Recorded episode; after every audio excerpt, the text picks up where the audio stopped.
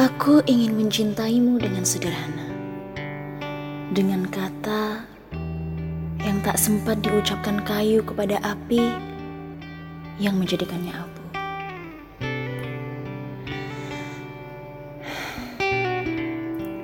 Aku ingin mencintaimu dengan sederhana, dengan isyarat yang tak sempat disampaikan awan kepada hujan yang menjadikannya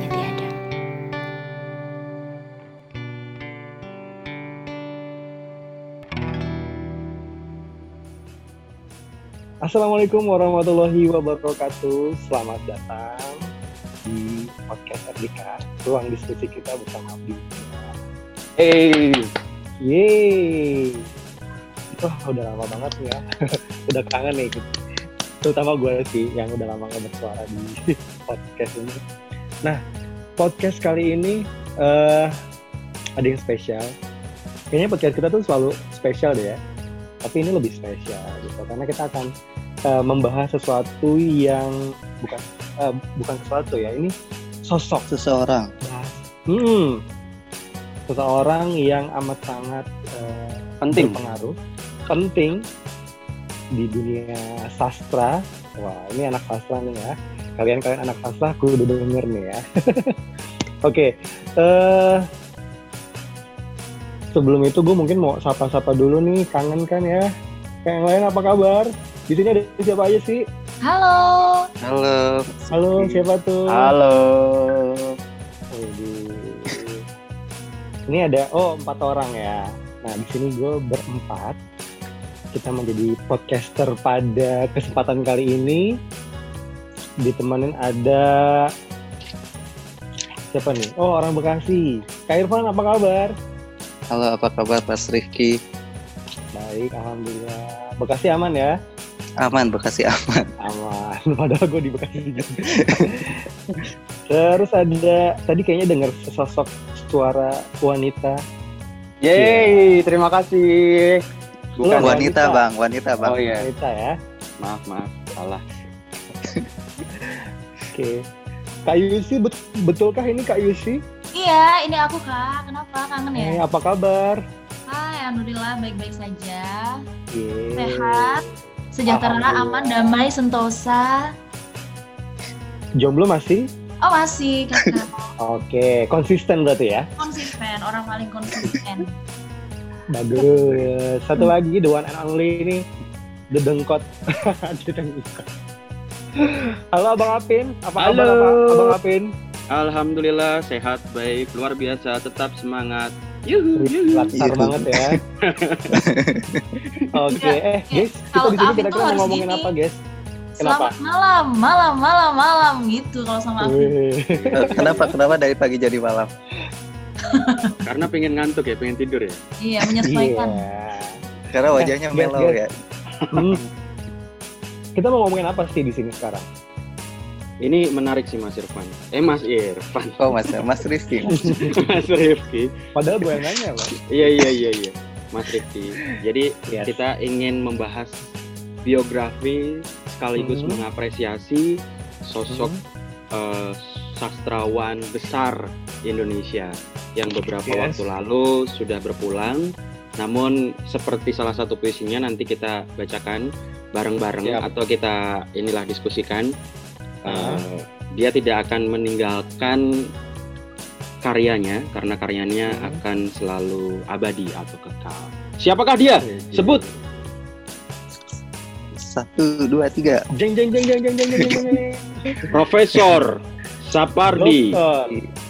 Oh ya ada dokternya ya. Profesor Doktor Sapardi Sapardi Djoko Damono. Almarhum. Widih.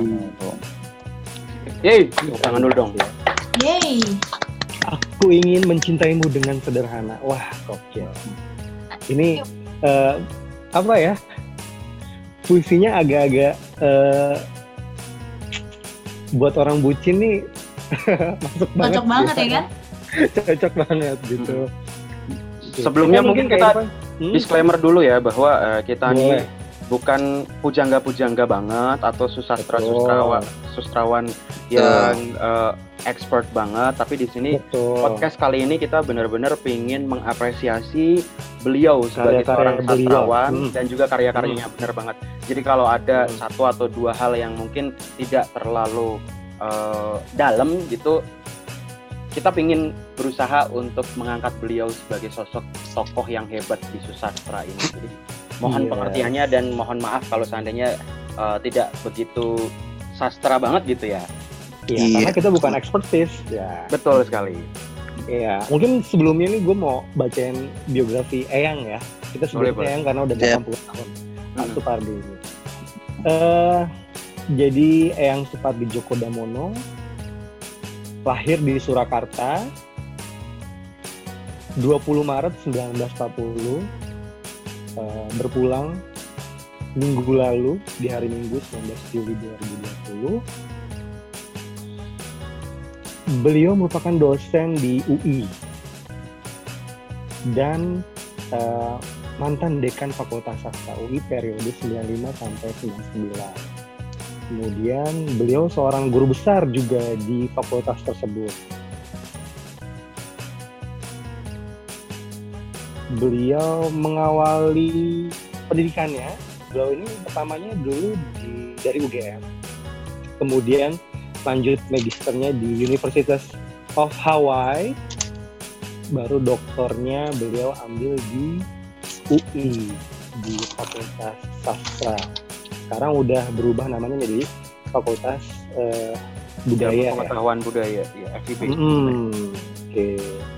Nah ini selain eh, latar belakang pendidikan yang memang udah keren banget nih, beliau juga punya karya-karya ini yang menurut gue sih nggak kalah kerennya ya. Novel, puisi, wah bestseller semua deh. Oke, yang tadi gue baca kan, salah satu karyanya tuh. Gila. Iya. Nah, kalau misalnya kalian, eh kira-kira kalian apa yang kalian tahu dari Eyang Sapardi? Kenapa bisa Hmm. ngefans? Mau dijawab siapa dulu nih? Yusi kayaknya Boleh kayak sih dulu. nih kayaknya deh. Gue eh, sebenarnya gue eh, mengenal karya-karya Sapardi itu sejak SMP kan, kayak dulu suka ke perpus, terus baca-baca buku gitu. Gue tuh pertama kali baca yang itu yang aku ingin itu waktu itu gila ini puisi bucin banget gitu kan. tapi dulu belum ada istilah bucin ya, gue lupa waktu Gitu. itu ngomong apa. Tapi kalau itu itu gue terjemahkan dengan dengan kondisi saat ini gila puisi ini bucin banget gitu. Terus akhirnya gue suka baca-baca karya beliau aja. Dan ternyata gue tahu kalau Eyang Sapardi ini menulis puisinya tuh udah dari tahun 1957 pas masih jadi murid SMA gitu. Betul. Tapi beliau ini baru menerbitkan eh, buku puisi pertamanya tuh tahun 69.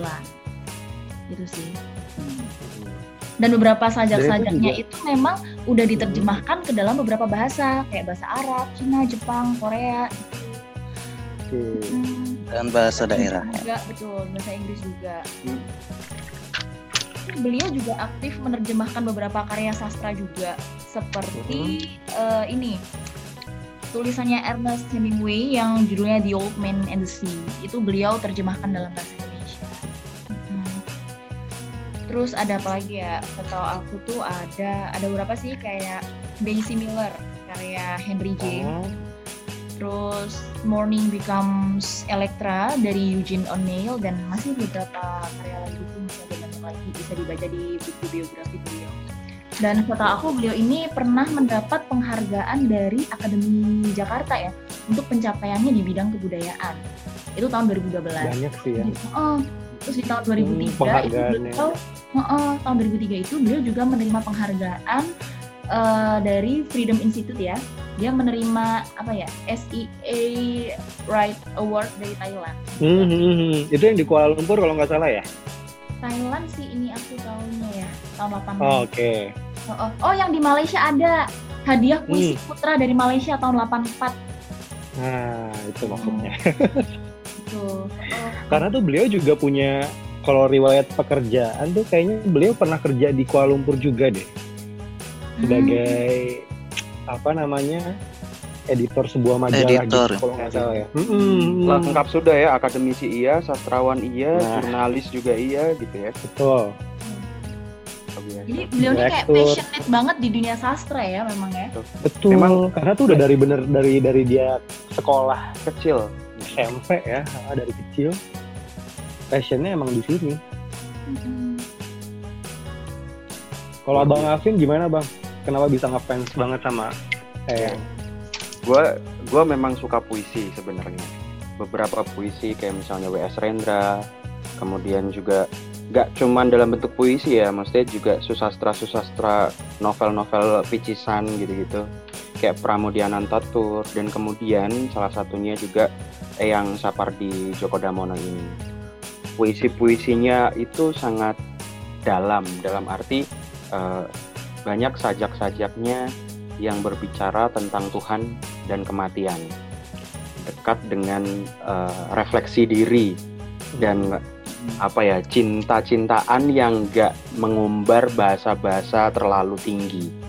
Jadi bahasa-bahasanya itu kalau kita sebut terlampau sederhana, tapi Hmm. penuh makna. Bermakna, bener. Betul betul betul. Itu salah Ini satu yang membuat aku suka dengan karya-karya beliau itu itu dia Betul. menggunakan Hmm, majas-majas yang gampang dicerna oleh Betul. masyarakat betul. pada umumnya gitu. Tapi Iya.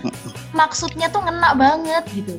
Iya. Dan itu tuh luas gitu nggak? Jadi eh, walaupun bahasanya sederhana, kita bisa mengartikannya luas gitu. Be- iya benar. Soalnya yang namanya puisi itu kan memang eh, bisa diinterpretasikan jadi berbagai makna kan. Puisi itu kebebasan sebenarnya. Jadi bagaimana seorang penulis itu menulis puisinya tapi memberikan kebebasan kepada penikmat dan pembaca untuk apa ya me- Berimajinasi. mer- berimajinasi dengan puisi itu. Hmm. Mau ke mana sebenarnya hati ini mendefinisikan puisi itu kayak gitu. Itu yang menarik. Dan yang Sapardi ini sukses banget kan menciptakan puisi-puisi yang seperti Sukses. itu.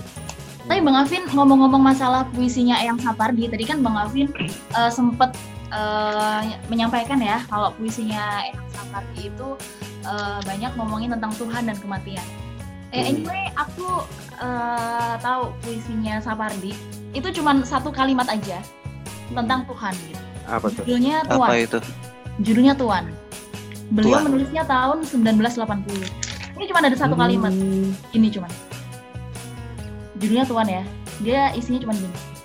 Tuhan, Tuhan bukan. Tunggu sebentar. Saya sedang keluar. Luar biasa. Luar biasa. Gokil, gokil, gokil. Gokil Keren banget. banget. Jadi, Ah, Kayak gini nih. Tuhan, Tuhan bukan. Heeh. Itu Tunggu kan sebentar. ah, tunggu sebentar. Itu Saya kan keluar. Ah, sebuah sajak di mana kita bisa bilang bahwa gila itu kalau gue nggak bisa gue susah sih mendeskripsikan kayak Susah. ngerti gak sih kayak bahwa itu ada Iya, iya, ada iya. pemaknaan mendalam di mana ah, kita mempertanyakan Tuhan tapi di satu sisi eh, kita Ntar tahu dulu, bahwa gua mau pergi dulu bentar gitu. Ah, ah, ah, ah. hmm. kayak gue mau ketemu lu tapi tolong bentar gitu eh mohon maaf ya lo gue tuh maksudnya dalam arti eh, saya ingin bertemu dengan anda anda Ah, ini Tuhan ah, Tapi Ah, ntar tapi- dulu. ntar dulu gue mau ngasih karya gue mau bermanfaat itu interpretasi gue ya. hmm. gue mau melakukan aktivitas duniawi dulu sebelum akhirnya gue ketemu dengan Tuhan sebagai seorang Tuhan menarik ya sih Menarik banget asli. menarik banget itu luar biasa. Tuh, Mungkin eh, lanjut ke Mas Irfan tadi belum tuh Tadi speechless iya, kalau- dengar dengar puisi yang tadi. Tuhan, juga baru dengar Tuhan. sih. Iya, tapi langsung langsung berpikir itu maknanya gimana Ah. gitu. Nah, kalau ke Irfan gimana kak? Hmm, jadi kalau kalau kalau saya itu jujur baru dengar eh, Eyang Sapardi ini sebenarnya bukan bukan dari Eyang Sapardinya tapi dari musikalitas musikalitas si puisi yang kan eh, di YouTube banyak tuh ya. Oke. Eh, eh, jadi pertama dengar karya Eyang itu beberapa tahun lalu yang dibacakan sama eh, Firsa Besari.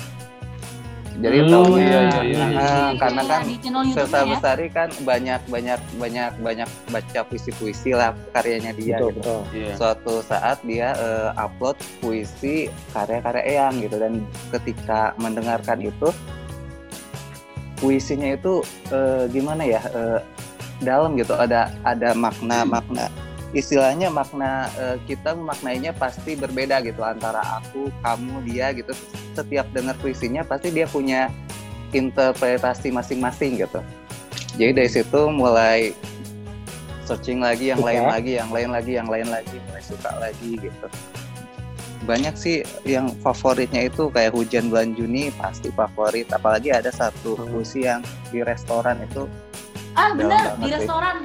Gila. Tapi teman-teman juga perlu baca sih satu satu kumpulan puisinya ya namanya Perahu Kertas. Oh, oke. Ya. Itu kumpulan-kumpulan puisi yang luar biasa bagus banget yang teman-teman juga siapa pun pendengar sobat abdi muda di sini kalau seandainya ada kesempatan cari deh di buku loakan mana ataupun nyari yang mungkin sudah diperbaharui judulnya Perahu Kertas. Tapi yang Kak Irfan sampai Yang di restoran yang itu di ya? restoran itu, gimana? Aku malah belum baca itu. banget itu Kak. Kayak gimana itu ceritanya? mau dibacain Boleh, tapi jangan semuanya ya, nanti lama nanti. Penggal, penggal. ini, ini cuma tiga menit ini cuma dua dua dua bait aja dan Iya, iya, iya. pendek-pendek kan. Biarkan Kak Boleh kalau- Irfan membaca. Silakan. Kecuali kalau puisinya WS Rendra yang sampai 28 gitu. Iya. Kasih ke gua, Wes Rendra, gua bacain dah. oke jadi jadi setelah setelah setelah saya langsung maafin ya lanjut ya Oke. oke Aku aku Oh, bacain puisi, aku bacain puisinya ya. pada suatu hari nanti. Oh oke oke itu yang Widih, karyanya tidak akan mati ya? Oke. Silakan. Oke, mus Irfan. musik, musik, kling. musik bling kita berdua saja. Duduk. Aku memesan ilalang panjang dan bunga rumput. Kau entah memesan apa. Aku memesan batu di tengah sungai terjal yang deras. Kau entah memesan apa tapi kita berdua saja. Duduk. Aku memesan rasa sakit yang tak putus dan nyaring lengkingnya. Memesan rasa lapar yang asing itu. Cukup sekian doang. Iya. Ya ampun, keren banget sih. gue tuh setelah dibacain sama Kak Irfan nih merasa baper gitu gak sih? Iya. Enggak, kalau aku sih menginterpretasikan puisi restoran ini kayak ada dua orang gitu ya, seakan-akan kayak dua orang Hmm. duduk satu meja, tapi mereka kayak Hmm. duduk diem-dieman gitu. Eh, Kayak kalau mereka kalau berdua tuh kayak masing-masing tenggelam dalam perasaan mereka sendiri gitu. Yang satu, Oke. ya kan, kalau aku sih ya, tapi kalau yang lain Hmm. aku nggak tahu interpretasinya gimana. Tapi, Tapi kalau justru- aku, Eh, eh, kalau aku menginterpretasikan eh, puisi ini itu kayak kayak ada sebuah hubungan gitu maksudnya sat- eh, sa- se- sepasang yang sedang menjalin hubungan gitu dan salah satu pihaknya itu sedang merasa sakit ya. bukan jadi Oh, bukan. dia melakukan eh, perjuangan-perjuangan untuk si ceweknya tapi si ceweknya itu seolah istilahnya cowoknya banyak berkorban tapi ceweknya malah nggak ada usaha apa pun gitu Nah oh iya. gitu.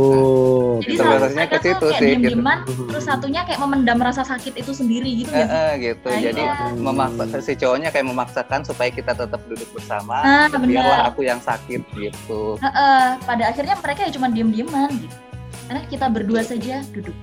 Aku memesan panjang ilalang panjang dan bunga rumput. Kau entah memesan apa. Ya Iya. ampun, keren-keren banget sih kalian. Celah. Dan Terus guys, gini guys. Eh, nah ini mungkin nanti mungkin kalau teman-teman ada referensi juga boleh silakan. Tapi gue lebih mau nanya ke Bang Afin ya, karena tadi kan dia sudah menyebutkan banyak beberapa karya-karya penyair-penyair yang lain. Sebenarnya apa sih yang membedakan beliau dengan penyair yang lain gitu?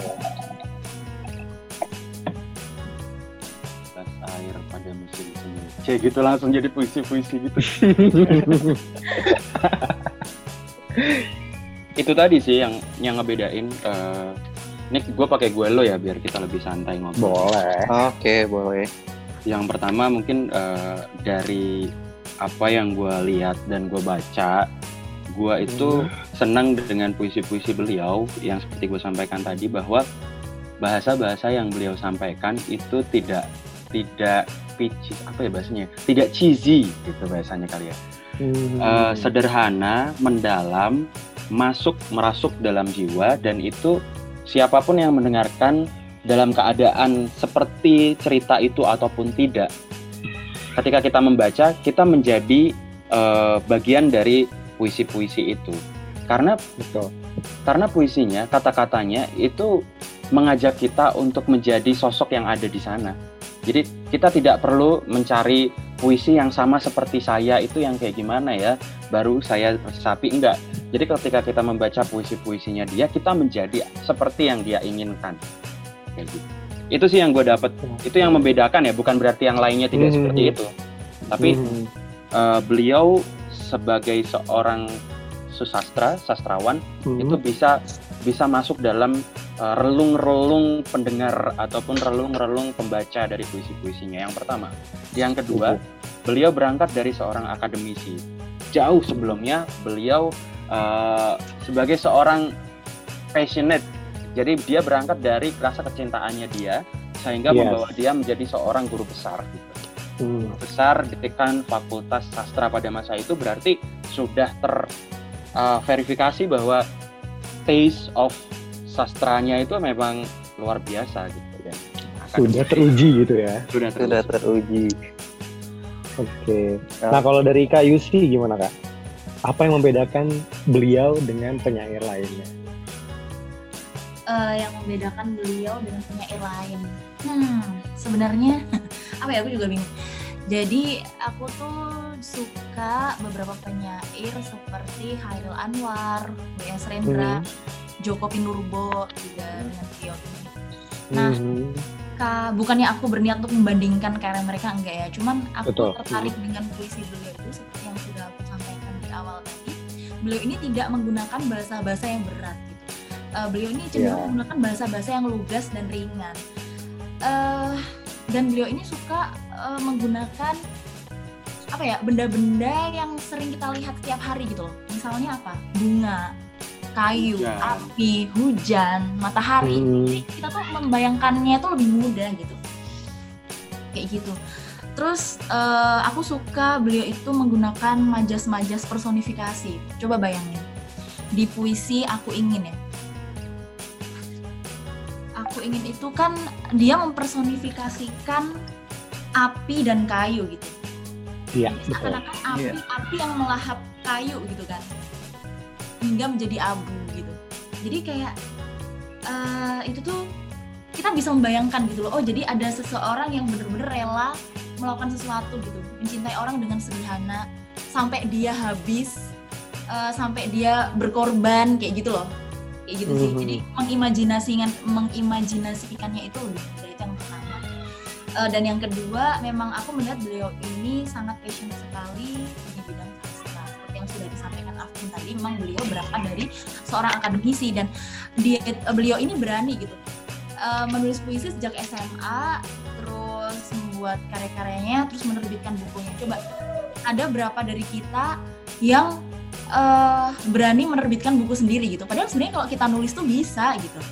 bisa Benar. bisa Bisa. banget Dan beliau itu cuman nggak nggak nggak hanya membuat eh, karya-karya sastra doang. Jadi karya non sastra tuh juga banyak tentang Betul betul. Karya non sastra beliau tuh juga Hmm, banyak. Tentang politik, ideologi, kebudayaan, antropologi, sosiologi sastra. Jadi memang eh, beliau hidup sebagai seorang sastrawan sekaligus akademisi sastra gitu. Dua hal yang Oke. dua hal yang berbeda tapi beliau jalani menjadi satu. Itu yang menarik. keren kalau Kak Irfan Hmm, jadi kalau kalau gue itu sebenarnya sebenarnya nggak terlalu mengenal latar belakangnya yang Bupati ini, tapi Hmm. eh, gue itu lebih mencintai karyanya. Jadi sebagai penikmat karyanya aja sih gitu.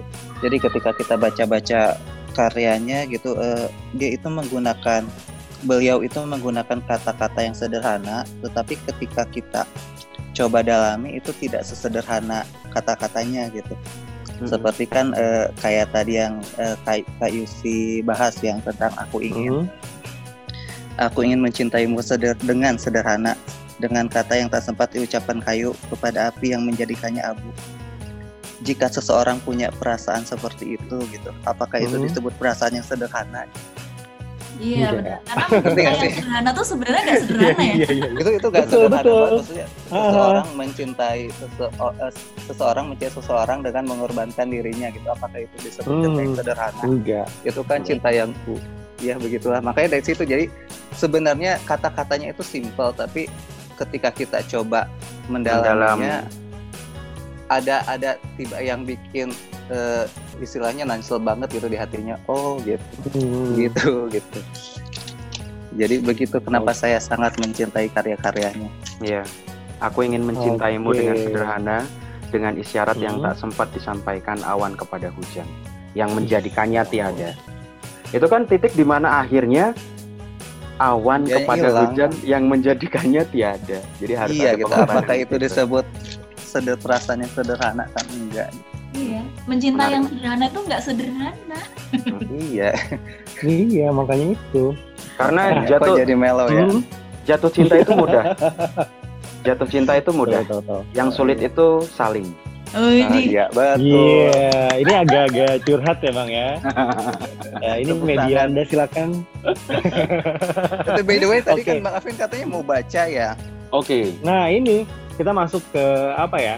Eh, ini mungkin eh, sesi terakhir, Cel. Gue mau dong denger dari teman-teman semua puisi favorit eh, kalian, puisi eyang favorit kalian. Terus mau dong dibacain sepenggal aja. Oke. Oke, Uh-huh. dimulai dari Abang Afin, silakan. Oke, jadi eh, ini puisinya judulnya adalah pada suatu hari nanti. Lewat puisi ini, Eyang menyatakan alasan dirinya masih menulis sampai akhirnya eh, hari akhirnya beliau begitu. Coba ya gue bacain ya. Nanti Boleh. mungkin kalau ada musik-musiknya eh, mohon dibantu. Pada suatu hari nanti, jasadku tak akan ada lagi. Tapi dalam bait-bait sajak ini, kau tak akan kurelakan sendiri. Pada suatu hari nanti, suaraku tak terdengar lagi. Tapi di antara larik-larik sajak ini, kau akan tetap kusiasati. Pada suatu hari nanti, impianku pun tak dikenal lagi. Namun, di sela-sela huruf sajak ini, kau tak akan letih-letihnya ku cari. Hmm. Selesai.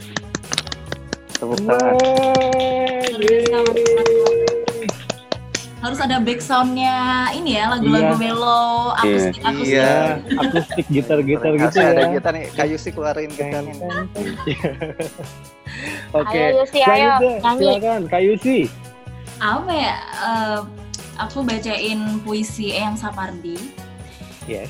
Ini untuk seluruh eh, Kawan jomblo. teman-teman, kawan-kawan Bukan sebagai ya. penggemar beliau ya. Pasti tahu puisi ini. Ini terkenal banget salah satu puisi beliau yang sangat terkenal. Judulnya Yang Fana Adalah Waktu. Yang fana adalah waktu. Kita abadi.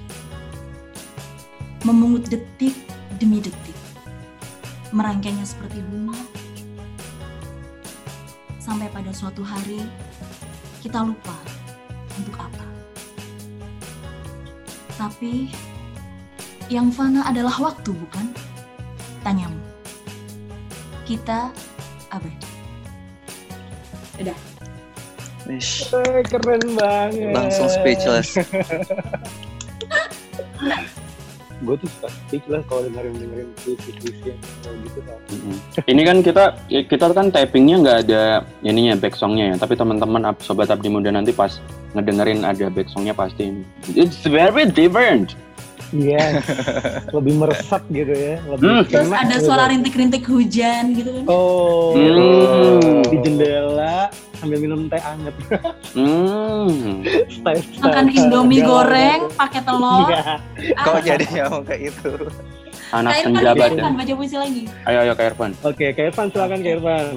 Sebenarnya sih yang favorit itu yang tadi yang di di restoran itu, tapi kayaknya nggak lengkap kalau bahasa yang tepat baca yang hujan di hujan bulan Juninya. Yes. Tak ada yang lebih tabah dari hujan bulan Juni.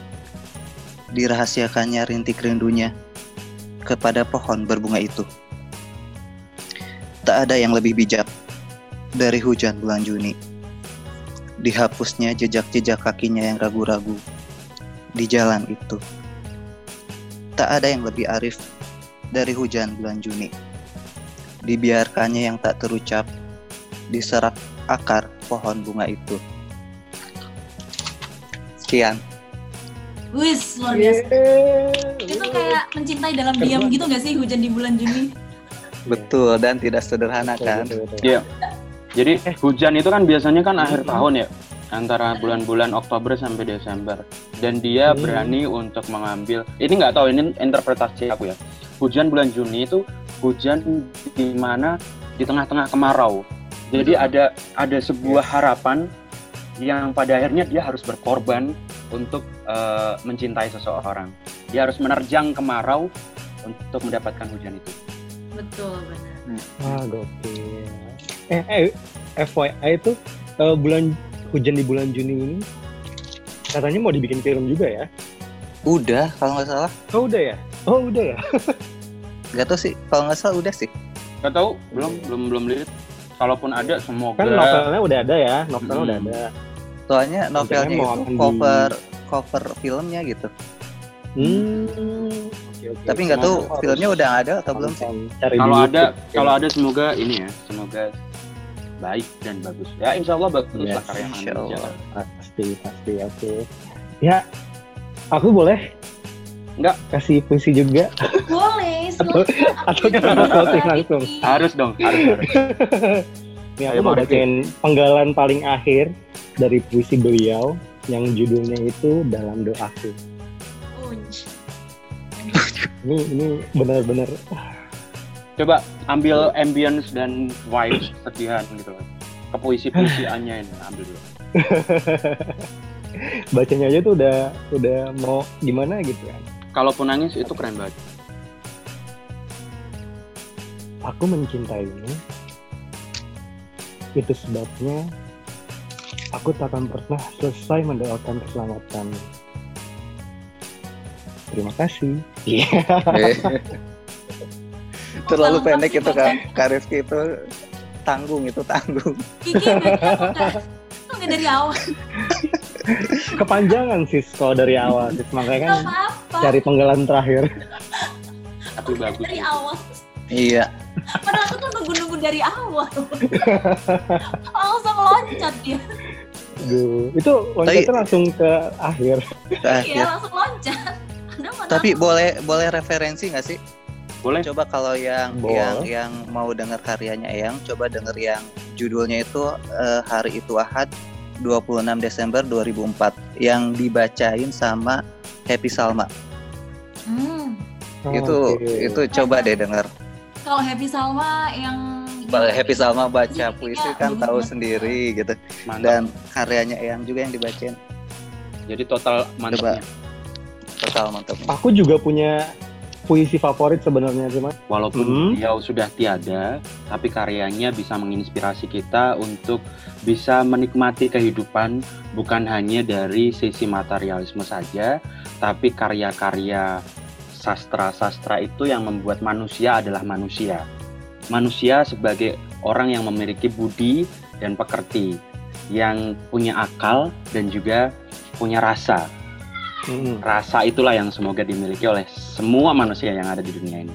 Jadi nggak melulu melihat orang itu hanya dari angka atau hanya dari Mm. eh, terlihatnya, tapi bagaimana kita bisa merasakan nuansa kehidupan ini dan eh, ya udah kayak gitu. Harapannya susastra Indonesia menjadi lebih baik lagi di masa yang akan. datang. Amin. Amin. dan kepada Kayu sih mungkin ada. Ya. Hmm? dan kepada Eyang Supardi. Sapardi, Eh, iya Sapardi, aku ngomong Sapardi, emang aku ngomong apa? Sapardi. Iya tadi Supardi, Mbak. lanjut lanjut lanjut lanjut. Lanjut. Eh, kayak puisi yang aku bacain tadi bahwa Mhm. yang fana adalah waktu. Karya yang Sapardi itu abadi.